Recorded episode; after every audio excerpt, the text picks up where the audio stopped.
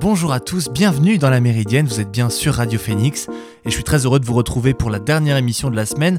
Aujourd'hui un programme très chargé avec un dossier complet sur le gaspillage vestimentaire et pour lutter contre celui-ci on parlera des nouveaux modes de consommation vestimentaire. Avant d'aborder euh, ce dossier passionnant je vous propose de faire un tour de l'actualité à la mi-journée.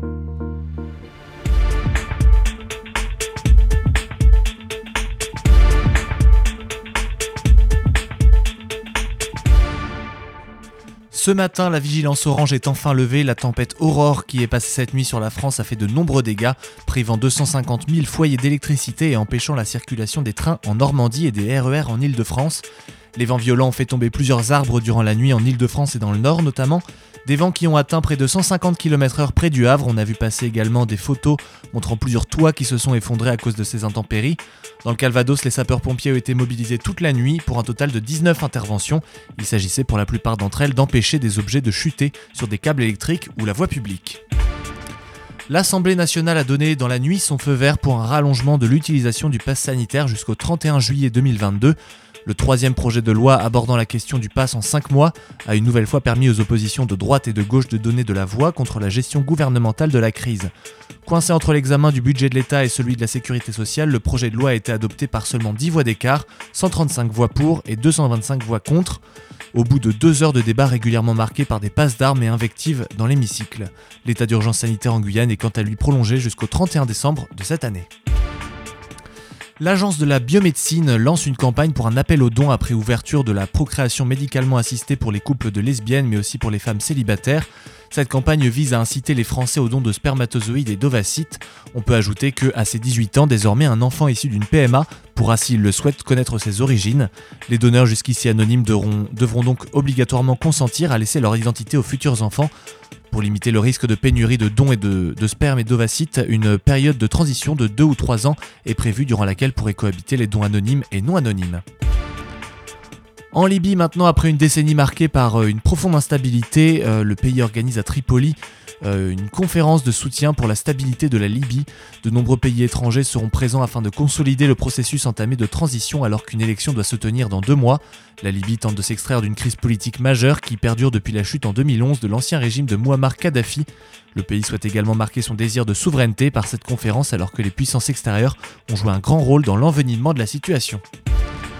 Enfin, le prix Sarkov a été décerné hier à Alexei Navalny, le célèbre opposant à Vladimir Poutine. Celui-ci est attribué par le Parlement européen depuis 1988 et honore les personnes ou les organisations qui œuvrent pour défendre les droits de l'homme et les libertés fondamentales. Il a combattu sans répit la, corruption du régime de Vladimir Poutine, cela lui a coûté sa liberté et presque sa vie, a notamment déclaré le président du Conseil européen après avoir choisi le nouveau lauréat. Pour rappel, Alexei Navalny avait été victime à l'été 2020 d'une tentative d'empoisonnement au Novichok, un poison neurotoxique mis au point par les chercheurs de l'Union soviétique dans les années 70. Le Kremlin a dénoncé l'attribution de cette récompense au principal opposant du régime. Vous écoutez La Méridienne sur Radio Phoenix. Passons maintenant à notre dossier du jour. J'ai voulu aborder la question du gaspillage vestimentaire et surtout étudier les nouveaux modes de consommation vestimentaire, notamment les friperies, qui se démocratisent de plus en plus. Pour cela, j'ai interrogé trois personnes, euh, l'adjointe de direction de la Chifo, Cécile et Bourgeot. J'ai également pu parler avec le nouveau, euh, du nouveau magasin des fripes à la mode de Caen avec Jules Figard, le créateur de ces fripes en vogue en ce moment. Et on a également parlé du upcycling avec euh, Nine, une créatrice qui réutilise ses vêtements pour leur donner une seconde vie avec sa marque 9e main. Et j'ai une invitée en studio, euh, chercheuse et maître de conférence à l'Université de Caen, spécialisée en économie sociale et solidaire, Cécile Le Corollaire. Bonjour. Bonjour à toutes et tous. Alors pour commencer, Cécile, j'aimerais que nous parlions un petit peu du gaspillage alimentaire. On va faire cette interview en vestimentaire. Vestimentaire, pardon, alimentaire, n'importe quoi. Vestimentaire. En quoi l'industrie de la mode telle qu'elle est aujourd'hui, elle est néfaste pour l'environnement et pour la société, tout simplement? C'est un lapsus euh, révélateur hein, entre le, le gaspillage alimentaire et gaspillage vestimentaire, on est sur les mêmes problématiques. C'est-à-dire que on, finalement, les volumes produits sont trop importants. Et on ne correspondent pas, en fait, à des modes de consommation, on va dire, très rationnels. Dans la manière dont on consomme des vêtements, En fait, il y a plein de, choses qui sont paradoxales euh, entre le discours que l'on peut tenir et le comportement que l'on adopte. Euh, finalement, parfois, il y a un gros décalage. Euh, par exemple, le, ceux qui, les, personnes qui, pour des raisons environnementales et des raisons certainement sociales aussi, hein, préfèrent aller dans les magasins de vêtements de seconde main, des fripes, des choses comme ça, mais en fait consomment encore plus de vêtements que les autres. Donc, vous voyez, là, il y a, il y a une sorte de comportement qui n'est pas très, on va dire, pas très rationnel, en fait, au sens euh, économique du terme. Les, sinon, au niveau, euh, pour répondre plus précisément à votre question, sur le plan social, mais on sait que la production euh, de vêtements en très très grande quantité, mais ça conduit en fait à délocaliser un certain nombre de productions dans des pays où euh, la main-d'œuvre coûte très peu cher et, dans des pays où le droit du travail n'est pas très développé. Donc il y a, le, il y a eu l'accident hein, du Rana Plaza qui, qui, a été dramatique et puis qui a fait un petit peu école dans, dans le domaine. Et puis sur le plan écologique, bah, c'est pareil, hein, c'est pas du tout, euh, ça va pas du tout en fait, parce qu'on utilise, on est très peu informé en fait de la manière dont sont produits euh, les vêtements, euh, quels sont les composants chimiques parfois hein, qui rentrent dans la composition des matières. on n'est pas bien informé non plus de faut enquêter en fait pour savoir du, circuit géographique en fait du, du, transport qui est engendré par la production d'un vêtement qui commence à un endroit, sur lequel on va coudre des boutons à un autre très endroit. Opaque, finalement, C'est très euh, opaque. Mm. Mais on sait qu'il euh, il y a beaucoup, il y a des abus en fait. On sait très bien que pour produire euh, une chemise, peut-être que je ne sais pas le nombre de kilomètres qui ont été parcourus par la chemise, c'est incroyable. Et vous en parliez justement de, de, de la tendance qu'il y a aujourd'hui à plus consommer quand on va en friperie par rapport au prêt-à-porter. Est-ce que ça serait pas dû aussi, euh, je comptais en parler tout à l'heure, mais allons-y maintenant, euh, est-ce que ça serait pas dû aussi au, sentiment de, de, respect de l'environnement, de, de, de meilleur... Euh, un, un, sentiment inconscient en fait de, de, de, de meilleur respect de, de l'environnement en faisant ça? Mais si, certainement. Mais au final, euh, je pense que peut-être vous allez en parler aussi un peu plus tard, mais au final, dans une logique, ce qu'on appelle l'économie circulaire, c'est-à-dire on, on, prend en fait ce que, des déchets, là en l'occurrence les invendus euh, dans les, pour les grandes marques, ou alors des, des vêtements de seconde main, et en fait on en refait des ressources. C'est-à-dire que euh, bah, il y a des gens qui vont gagner de l'argent sur ce qui normalement peut être brûlé ou détruit. Euh. Et donc en fait, ça, il y, a encore un paradoxe. Hein, mais dans tous les dispositifs d'économie circulaire, il faut être attentif à ça. Le fait de transformer des déchets en, en ressources, ben, finalement, ça incite presque à accroître le volume de déchets, puisque ça fait plus de ressources. Donc, euh, oui, il y a une, les gens qui vont dans les friperies et se. Mais moi, la première, hein. on a l'impression, on, veut faire une bonne action. Euh, d'autant plus aussi que dans les friperies, il peut y avoir souvent des personnes qui travaillent en insertion, la Chifo par exemple, vous allez en parler. Mais ben, finalement, en voulant faire une bonne action, peut-être qu'on encourage quelque chose qui n'est pas si vertueux que ça, en fait. Euh, par quel biais justement est-ce qu'on pourrait lutter contre la surproduction et euh, mieux gérer les stocks pour qu'ils soient plus adaptés finalement à la demande, que l'offre s'adapte aussi à la demande, euh, aussi dans le, dans le commerce du prêt-à-porter et éviter le gaspillage tout simplement? Alors là, il y a plein de solutions qu'on peut envisager pour concrétiser ce qu'on finalement met sous le sous l'expression un peu trop facile et rapide. Parfois, il faut changer les mentalités. c'est facile à dire, mais pas facile à faire en fait. Et peut-être que euh, en jouant sur l'information, c'est-à-dire en mieux informant, euh, oui c'est ça, en informant mieux euh, les consommateurs sur bah, le contenu vraiment des tissus, sur l'impact social, l'impact écologique. C'est de la pédagogie en fait qui est attendue par, par les consommateurs. Et parfois, on peut aussi envisager parfois de mieux former aussi les vendeurs qui sont pas toujours au courant de et mieux informer aussi euh, les personnes qui travaillent euh, dans les centres de tri, qui, de, qui collectent, enfin après la collecte des vêtements usagés, ça passe par des centres de tri. Donc mieux former, mieux informer tout ce monde-là, ça peut être euh, une solution. Et puis après, alors moi, il y a quelque chose auquel je tiens, et je pense que c'est important pour changer les mentalités, c'est mon côté économie sociale et solidaire. je pense qu'il faut, dans les nouveaux Enfin, j'ai l'impression qu'il faut dans les nouveaux euh, modèles de friperie, les, les, nouveaux modes de consommation, faut avoir un autre modèle économique justement que le modèle habituel, on va dire. Oui, faut avoir aussi un modèle qui intègre pas que l'économique, qui intègre le social, qui intègre l'écologie, mais de manière concrète, de manière euh, voilà, le, Oui, que ce soit pas simplement un, argument de vente, mais que derrière, il y ait aussi euh, des choses un petit peu plus... Euh, bah voilà, où on informe un peu plus le consommateur, comme vous le disiez euh, tout à l'heure, de savoir d'où est-ce que ça vient, comment est-ce que ça en est arrivé là, et, est-ce que même, même si ça vient d'une friperie, ça peut aussi provenir d'un commerce qui est pas tout à fait sain, pas tout à fait vert, et, et, et, du coup, oui, ça fait effet boule de neige finalement, c'est mmh, pas... Mmh, pas mmh. Là, j'ai regardé, il y a une loi euh, qui, a été votée, qui va entrer en vigueur euh, en 2022, euh, par rapport à laquelle il faut. on n'a plus le droit, enfin les magasins, enfin pas les magasins, les producteurs de vêtements n'auront plus le droit de brûler, détruire leurs invendus.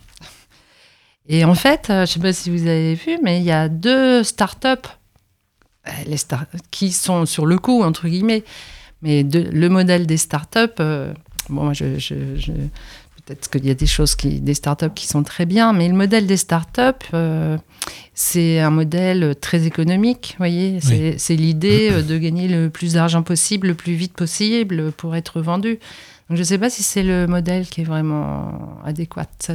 moi, ça me fait un petit peu peur. Je pense qu'il faut mieux être dans une logique de coopération entre les acteurs, coopération même entre les consommateurs, les producteurs. Euh, Plutôt que des petits acteurs qui se créent à droite, à gauche et, qui, sont... en concurrence. Oui, c'est ça, tout à fait. Et vous, vous, le disiez, euh, il, y a, il est possible aussi de légiférer pour, euh, pour diminuer le, le gaspillage vestimentaire. Euh, justement, cette loi, elle a été votée en 2019, elle doit rentrer en vigueur en 2022 pour ne plus brûler euh, leurs vêtements invendus. Et c'est Emmaüs qui avait d'ailleurs poussé pour euh, cette mesure qui a finalement été écrite dans les feuilles de route sur l'économie circulaire. Et donc la loi, elle devrait suivre les principes de celle votée contre le gaspillage alimentaire, pour le coup, qui oblige les moyennes et grandes surfaces de plus de 400 mètres carrés à donner des invendus à une association caritative. Et on a euh, Cécile Bourgeot, donc euh, directrice adjointe de la Chifou à Caen, qui explique, euh, qui explique aussi ce procédé à travers la démarche du magasin. Alors nous, l'idée, c'est vraiment de s'inscrire dans l'économie circulaire, l'économie sociale et solidaire, puisqu'on collecte des textiles de seconde main qu'on va revaloriser et revendre dans nos boutiques, qui ne vendent que de la seconde main ou de l'upcycling. Et d'ailleurs, vous l'expliquiez tout à l'heure, un magasin tel que la Chifo, euh, elle me l'explique également, s'inscrit dans une démarche solidaire et d'insertion dans l'emploi. Alors nous, on a des box, euh, des bornes d'apport volontaire sur toute l'agglomération canaise. On a à peu près 80 bornes qui sont collectées toutes les semaines. Et puis on a aussi des box de collecte qu'on met dans les entreprises, euh, dans des collectivités. en tout cas, on noue des partenariats un maximum, ce qui permet un, de récolter des textiles, mais aussi deux, de favoriser l'emploi, puisqu'on crée des liens avec les entreprises du bassin canet et, puis tous nos partenaires emploi. Euh, et, donc, on va collecter tous ces textiles. Ils arrivent à la Chifo. Euh, et là, des gestionnaires de flux vont les prendre en charge. Euh, et ensuite, les salariés au tri vont effectuer un tri très minutieux pour qu'on ait une qualité zéro défaut en boutique. Et ce sont ensuite nos salariés également qui vont les vendre dans nos trois boutiques. Et donc en quoi, selon vous, cette démarche de la Chifo, elle est vertueuse justement pour l'économie circulaire et, euh, aussi à un aspect social, un aspect écologique et, euh, finalement tout semble s'aligner en tout cas avec cette démarche-là? Alors sur la Chifo, c'est l'aspect social qui est vraiment remarquable hein, parce que on voit bien, ce sont surtout des femmes qui sont à la euh, pour le, remettre en état les vêtements, les vendre. Euh, le tri aussi, oui. Le tri sont surtout des femmes, mais sur la collecte, euh, il y a aussi des hommes. Mhm. et donc, ça offre ce, type de dispositif, donc ça s'appelle l'insertion par activité économique. Ça offre quand même la possibilité à, des personnes qui peuvent être un peu perdues, qui peuvent être un peu, voilà, en, je sais pas, en situation un peu de panne dans leur vie. Euh, et ben ça leur offre quand même la possibilité de remettre un pied à l'étrier, de, de, retrouver une certaine dynamique euh, professionnelle, sociale, une confiance en eux aussi, ça c'est très important. Et donc sur le plan social, c'est vraiment...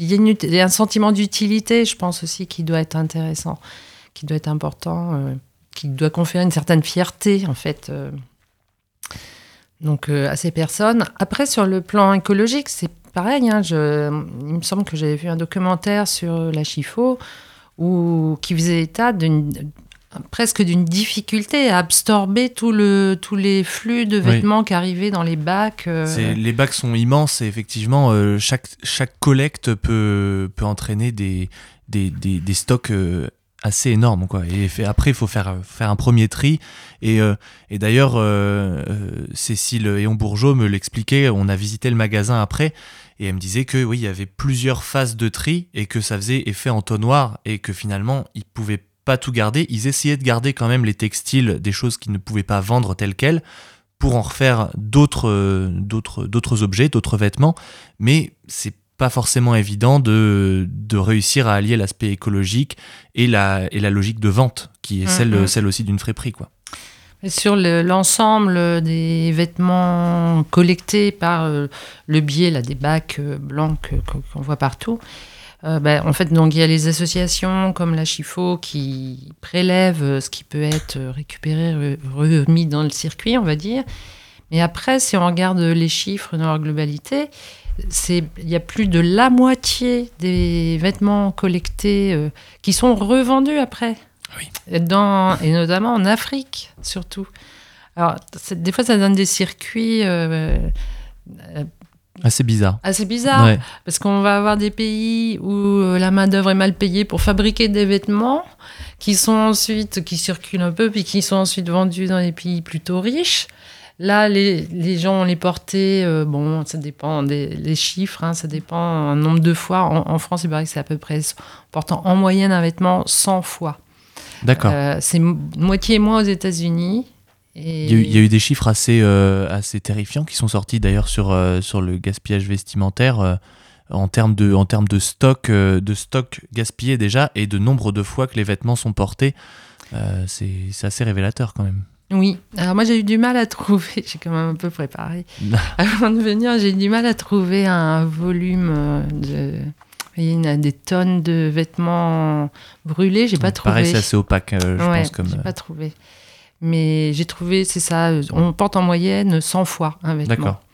Mais alors, du coup, j'ai perdu le fil de ce que ah. j'allais vous dire. J'en suis désolé. Ça devait pas être très important.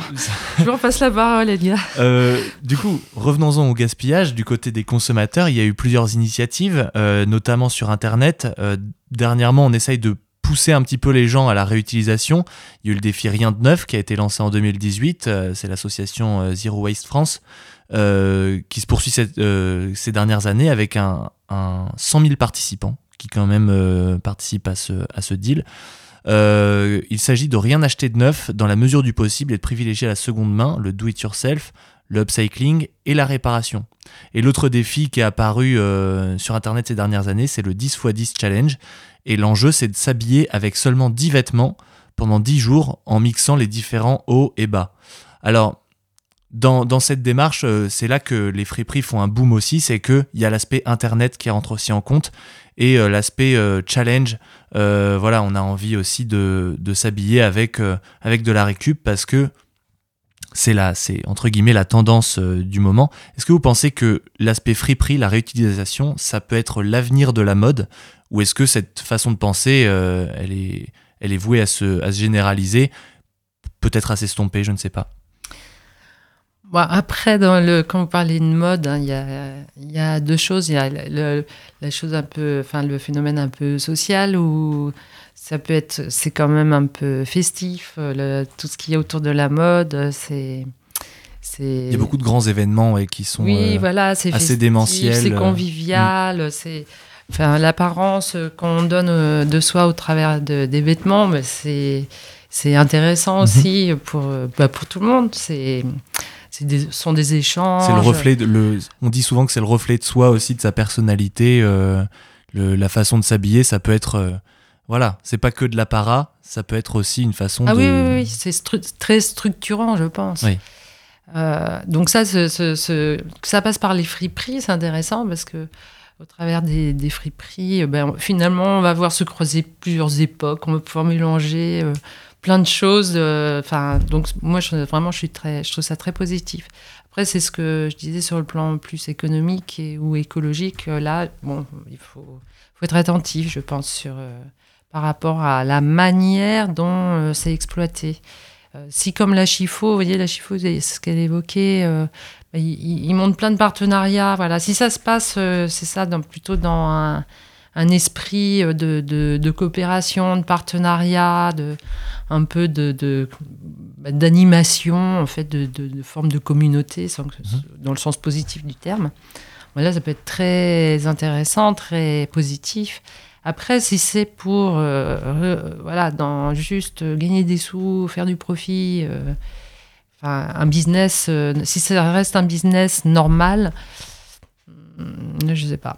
Moins, peut-être. Euh, peut-être moins. Ouais.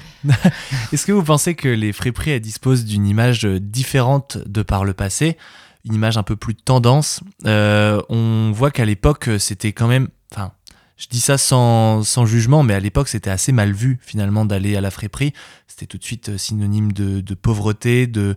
Désormais, les jeunes, mais aussi les gens un peu plus aisés, ils veulent s'inscrire aussi dans une démarche responsable. Euh, est-ce que vous pensez que l'image des friperies, elle a évolué sur les dernières, euh, les dernières années? Ah oui, je pense euh, que ça a évolué dans le bon sens, en fait, dans le sens où bah, c'est vrai que la volonté de faire un geste pour l'écologie, euh, c'est sûr que c'est très présent dans le, les, comportements des consommateurs qui vont dans les friperies. Après, il y a des côtés aussi sympathiques. Tout à l'heure, j'évoquais le fait de s'intéresser plus aux produits euh, à la matière, à la, manière dont c'est cousu. Euh, et donc dans les friperies, il y a ça aussi. Il y a le côté on fouille, on, regarde, on cherche euh, le, la chose qui est un peu originale et donc qui est bien faite, qui est, qui est, ancienne et qui a duré dans le temps. Enfin, donc on, s'intéresse plus dans les friperies donc à ça, à au produit en lui-même. Et ça, je, je pense que c'est plutôt intéressant puisque ben voilà, c'est en faisant ça qu'on va ben, qu'on va peut-être diminuer la, quantité de, Bien sûr, si on voit que ça se démocratise euh, et que de plus en plus de gens, au lieu d'avoir le réflexe d'aller euh, chez une enseigne de prêt-à-porter, vont avoir le réflexe d'aller en friperie d'abord pour voir s'ils trouvent ce qui correspond à leurs attentes et peut-être pourquoi pas adapter leurs attentes aussi mm. à, aux, aux, vêtements qui sont présents en friperie. Ça peut aussi créer une bonne dynamique et qui viserait peut-être aussi à affaiblir euh, les, enseignes de prêt-à-porter. Tout à fait. Et d'ailleurs, c'est une question que j'ai également posée à, Cécile Léon Bourgeot qui m'a indiqué qu'effectivement, son public, il, avait, il est plus le même qu'il y a quelques années. Je vous laisse écouter. Alors nous, on existe depuis 26 ans, 27 ans. Donc effectivement, on voit une grande évolution dans notre clientèle. Et depuis quelques années, effectivement, un public jeune et de plus en plus jeune. Pas que des étudiants en université, mais aussi des jeunes euh, en lycée, parce qu'il y a un attrait pour le vintage euh, et pour la seconde main, pour consommer différemment, et parce qu'on sait bien que le textile est un des plus gros pollueurs de la planète et qu'on doit tous œuvrer dans le bon sens et, euh, et du coup revaloriser un maximum de textile. Alors, au-delà de, au -delà de, ces, de ces entreprises qui sont présentes depuis longtemps finalement sur le marché de, de la friperie, le marché de la friperie, ça paraît assez, assez fou de l'appeler comme ça, Bon, on a Emmaüs La Chifo, ce sont des enseignes qui sont là depuis longtemps, mais dernièrement, on voit éclore aussi de nouvelles enseignes qui développent une image de marque Donc déjà on est dans une logique aussi différente. Mad Vintage, Fripe à la mode de Caen. On voit fleurir de plus en plus donc dans l'agglomération cannaise des nouveaux acteurs qui apportent une nouvelle tendance à la réutilisation des vêtements en créant des lieux différents aussi, des lieux conviviaux pour les jeunes. Et je me suis rendu d'ailleurs au Fripe à la mode de Caen dans leurs euh, tout nouveaux locaux où j'ai rencontré Jules Figard qui me parle du procédé de réutilisation mais aussi du succès de sa marque. je m'appelle Jules. Euh, du coup, je développe euh, Fripe à la mode de Caen depuis 5 ans. Donc voilà, c'est parti de rien du tout, juste de quelques vêtements chinés à droite à gauche à aujourd'hui, voilà, de nouvelles responsabilités avec une boutique de 200 mètres carrés. Donc, euh, notre objectif dans cette boutique, c'est de proposer une, euh, une belle sélection à un prix abordable. Euh, donc, voilà, c'est-à-dire en dessous du prix moyen qu'on peut retrouver sur Internet, tout ça. Donc, avec une sélection qui va des années 70, avec un corner et la déco qui va avec, au, à aujourd'hui, mais principalement aussi les années 90 avec des suites, voilà, du jean Levis, des pulls. voilà, le but, c'est de de proposer voilà le vêtement au juste prix, aussi un bac à fouilles avec des vêtements à partir de 2 euros. Et voilà, le but c'est que tout le monde s'y retrouve euh, d'un point de vue esthétique et économique. Tu l'expliquais euh, à l'instant, euh, vous venez de rentrer dans des locaux qui sont flambant neufs. Est-ce que pour toi c'est la preuve que la fripe en ce moment ça marche vraiment?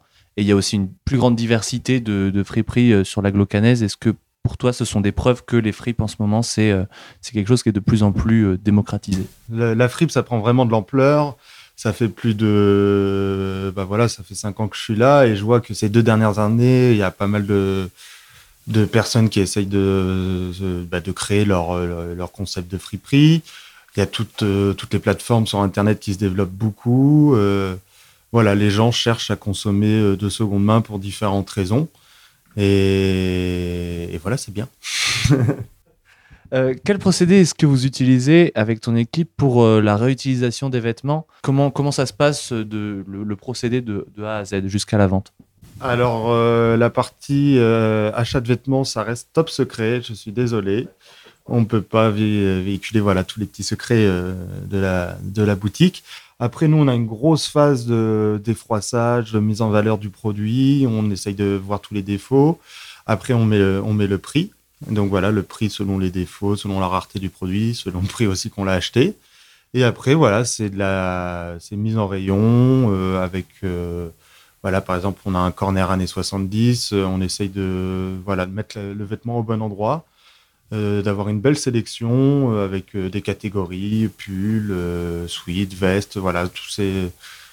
on va pas retrouver un chemisier au milieu de pull. En tout cas, on évite. Mais voilà, c'est l'image qu'on souhaite véhiculer de la friperie. Du coup, ça demande un gros travail.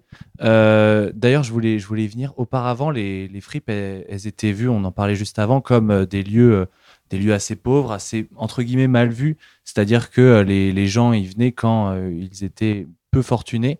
Est-ce que vous pensez que euh, des, lieux comme ceux-là, où la décoration est un peu plus élaborée, où, euh, où le lieu peut paraître un peu plus tendance, ça aide aussi à la revalorisation de, la friperie euh, aux yeux du public? Bah ouais, je pense. Hein, maintenant, c'est plus, ce n'est plus seulement une, question économique. voilà, pour acheter des vêtements pas chers, c'est que les gens, voilà, ils cherchent à, avoir un acte écologique, en revalorisant, en me donnant une seconde vie aux vêtements. Parce qu'il faut savoir que l'industrie du vêtement, c'est le deuxième plus polluant au monde. Euh, il y a aussi esthétique, parce qu'aujourd'hui, les vêtements sont de mauvaise qualité, euh, principalement avec le fast fashion, toutes les, toutes les grandes enseignes que je ne vais pas nommer. Voilà, les gens, euh, dans une friperie, peuvent retrouver des vêtements de qualité, avec voilà, des tissus qu'on, qui sont plus, des vêtements avec une bonne matière. Et du coup, voilà, je pense que on contribue ouais, à revaloriser euh, l'image de la friperie, mais tout le monde le contribue en soi. Mais euh, voilà, le but, c'est vraiment de mettre en valeur euh, la pièce et pas ça, ça contribue à véhiculer une image assez qualitative des vêtements. C'est, c'est l'objectif, c'est de valoriser en le mettant en lien avec des objets du passé. en fait, c'est un peu notre objectif, c'est un peu un retour dans le passé, refaire vivre des, des souvenirs à des gens qui les ont vécus avant.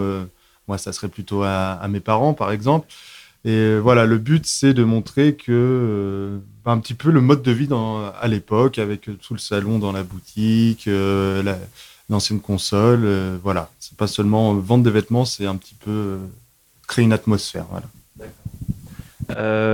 est-ce que tu penses que le vintage, c'est avant tout une mode ou est-ce que la tendance, elle va durer, d'après toi? Pour moi, là, c'est pas juste un effet de mode. non, non, ça, ça va durer. De toute façon, on le voit bien, les, grandes enseignes essayent de mettre des stratégies en place pour s'adapter aussi à cette grande tendance. Mais euh, c'est plus, voilà, c'est vraiment des motivations, euh, comme on l'a déjà dit, euh, écologiques, économiques et esthétiques. Et c'est un petit peu le revers du bâton pour les grandes enseignes qui ont profité, voilà, en faisant des vêtements de mauvaise qualité, produits ailleurs, à un prix assez cher. Les grandes marques aujourd'hui, c'est hors de prix. Ou sinon, voilà, c'est vraiment des, vêtements de mauvaise qualité. Et du coup, voilà, les gens, c'est un peu la, la route secours, c'est le seconde main qui répond un petit peu à toutes les motivations et toutes les exigences des consommateurs. Et non, c'est pas. Je pense que ça va vraiment durer euh, pendant au moins une vingtaine d'années déjà. Euh, quelles sont les perspectives maintenant que tu peux avoir en plus euh, là, là, honnêtement, le, le, travail que tu as accompli, déjà, ça fait cinq ans que tu as commencé. Le travail que tu as accompli, il est assez colossal. Comment est-ce que tu peux encore évoluer après ça pour, dans ce milieu-là? Alors, j'ai pas envie de d'évoluer de trop. Là, déjà, j'ai un stade, d'évolution qui, voilà, qui me satisfait. Maintenant, il faut continuer à prévisionner la, la boutique. Euh, voilà, parce que j'ai pas envie de faire euh, plein de boutiques. Euh, j'ai envie de garder toujours une boutique qualitative, avec voilà, authentique, avec une âme, avec des belles pièces. Et euh, déjà, là, je suis un peu insatisfait parce que la boutique n'est pas pleine comme je l'aimerais, avec plein de vêtements. Donc, euh, non, pour le moment, euh, voilà, je vais pas, vais pas voir ailleurs. Peut-être, j'ai peut-être envie de faire une friperie enfant un jour, mais avec une sélection très, très vintage. Pour le moment, il n'y a pas trop une tendance là-dessus, mais je pense que ça va arriver. Et éventuellement du rachat de vêtements. J'ai beaucoup de demandes pour que les gens rachètent, bah, pour acheter les vêtements des gens qui ne savent pas quoi en faire et qui n'ont pas forcément envie de les donner. Euh, J'essaye de mettre ça en place, mais c'est pas facile parce qu'il y a beaucoup de problématiques à, répondre. J'ai déjà essayé et voilà, il y a eu pas mal de petits euh, de problèmes, voilà. Du coup, voilà, ça c'est vraiment un, souhait, mais pour le moment, déjà, je me concentre sur euh, améliorer et euh, améliorer la boutique actuelle, voilà. Merci Jules. Merci à toi. Merci beaucoup à Jules Figard d'avoir d'être intervenu dans, dans, dans cette émission. Euh, parlons du dernier aspect autour euh, de la réutilisation des vêtements et pour éviter aussi le gaspillage vestimentaire. Et on a la possibilité d'une vraie valeur ajoutée par rapport à des vêtements traditionnels qui seraient revendus, c'est le upcycling. Alors le terme upcycling, il apparaît pour la première fois au milieu des années 90, c'est Rainer Pils, un ex-ingénieur qui s'est reconverti architecte d'intérieur, qui opposait le recyclage traditionnel, euh, qui a vocation plutôt à détruire, qui s'appelle le downcycling, à l'upcycling qui, euh, euh, qui réutilise des produits euh, inutilisés en l'occurrence, qui gagnent de la valeur au lieu d'en perdre. Et cette pratique, elle est née dans les pays en voie de développement d'ailleurs, pour lesquels il peut être compliqué d'accéder aux biens de consommation, avec pour les populations un enjeu de se servir d'objets existants et de les tordre pour leur appliquer un nouvel usage. Les pays développés se sont appropriés le concept et se sont mis à leur tour à récupérer et valoriser des objets. Et concrètement, l'idée, c'est de récupérer des matériaux ou des produits dont on ne se sert plus pour créer des objets euh, ou des produits de qualité supérieure. Et donc tout objet est potentiellement upcyclable et euh, c'est ce qui fait vraiment le succès de cette pratique. Mais euh, j'aimerais que nous nous concentrions sur l'aspect vestimentaire et je vous, je vous propose d'écouter Nin, une créatrice de vêtements en upcycling qui a lancé sa marque, d'abord appelée 99, puis 9e main, et je vous propose d'écouter son témoignage.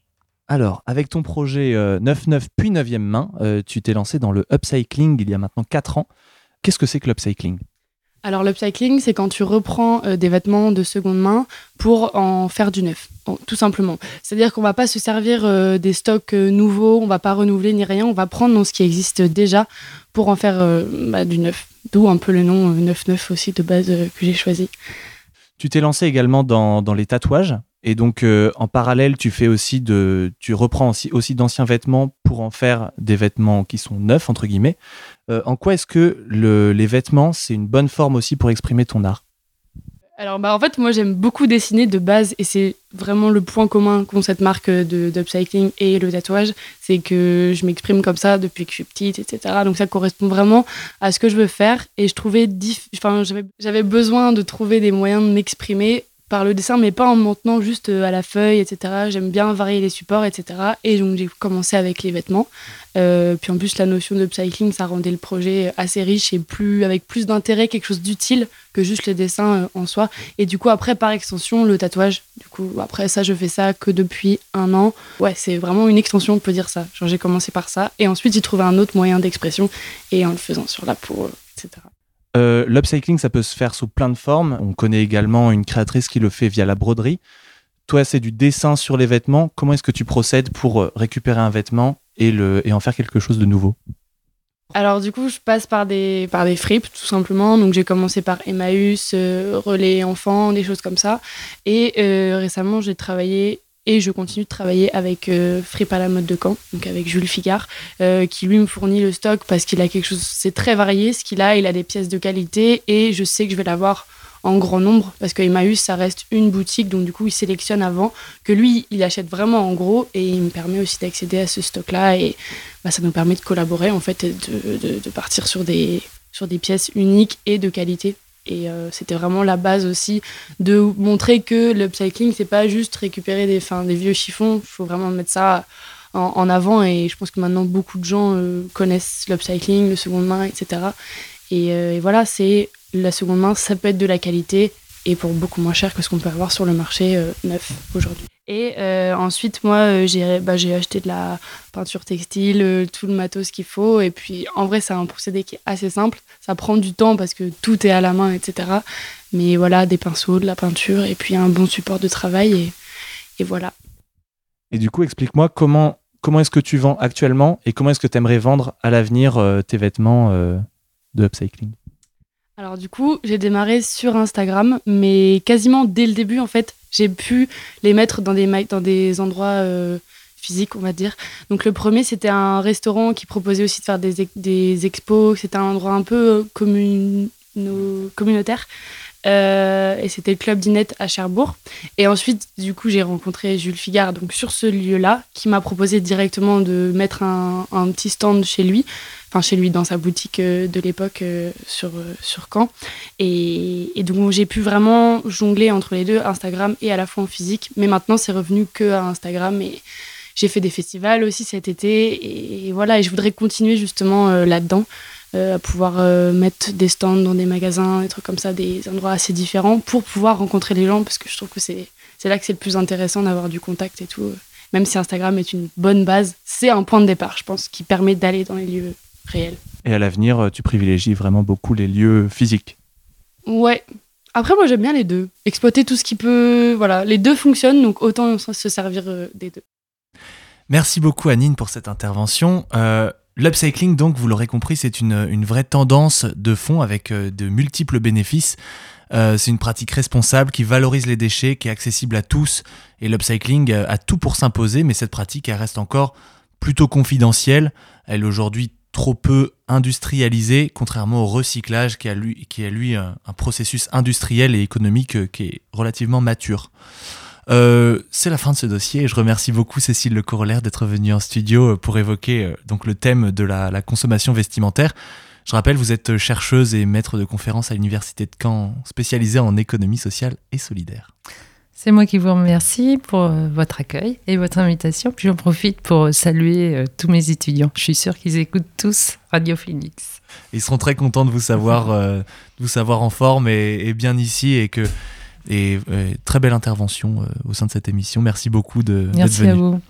Et je remercie donc les trois intervenants, euh, Nine, fondatrice de la marque 9e Main, Jules Figard, fondateur des Fripes à la mode de Caen, et Cécile Éon-Bourgeot, directrice adjointe de la Chifo. Et c'est sur ce dossier que se termine cette émission de la Méridienne. J'espère que vous avez passé un agréable moment. On se retrouve lundi pour la prochaine émission. En attendant, demain, vous aurez le best-of de la semaine et vous pouvez retrouver les émissions en intégralité sur phoenix.fm. Bon week-end en avance et bon après-midi à tous. Salut